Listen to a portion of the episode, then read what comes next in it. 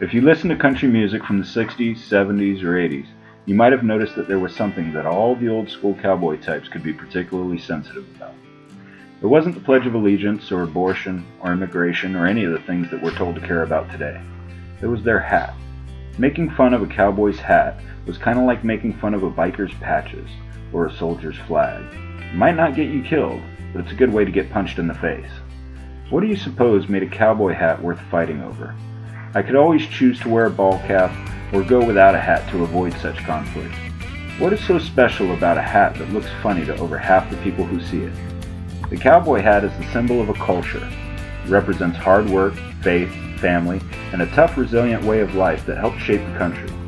From the wealthy landowner to the struggling ranch hand, the cowboy hat reminded the wearer of a certain ideal, the ideal of a strong work ethic that provided for all that he loved.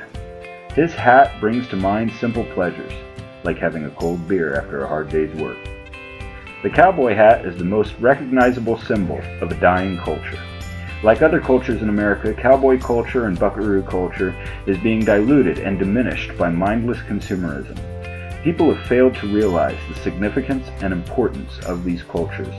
Thanks to pop media, the symbols that once brought to mind cattle drives, outlaws, and old rodeo stories now bring to mind Walmart, trailer parks, and shallow pop country music.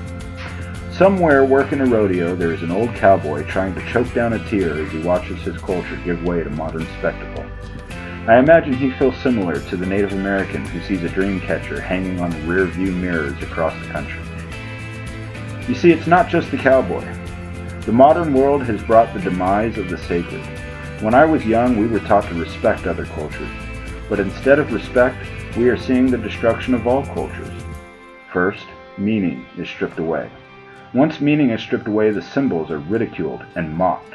After that, a new commercialized meaning is given to the symbols in order to sell products and add to the culture of nothing, a culture whose only purpose is to benefit large corporations who can sell you their crappy products. From the Marlboro Man to pop country music, a way of life that once held meaning has been laid to waste. Without culture, society suffers. We lose respect for things of value.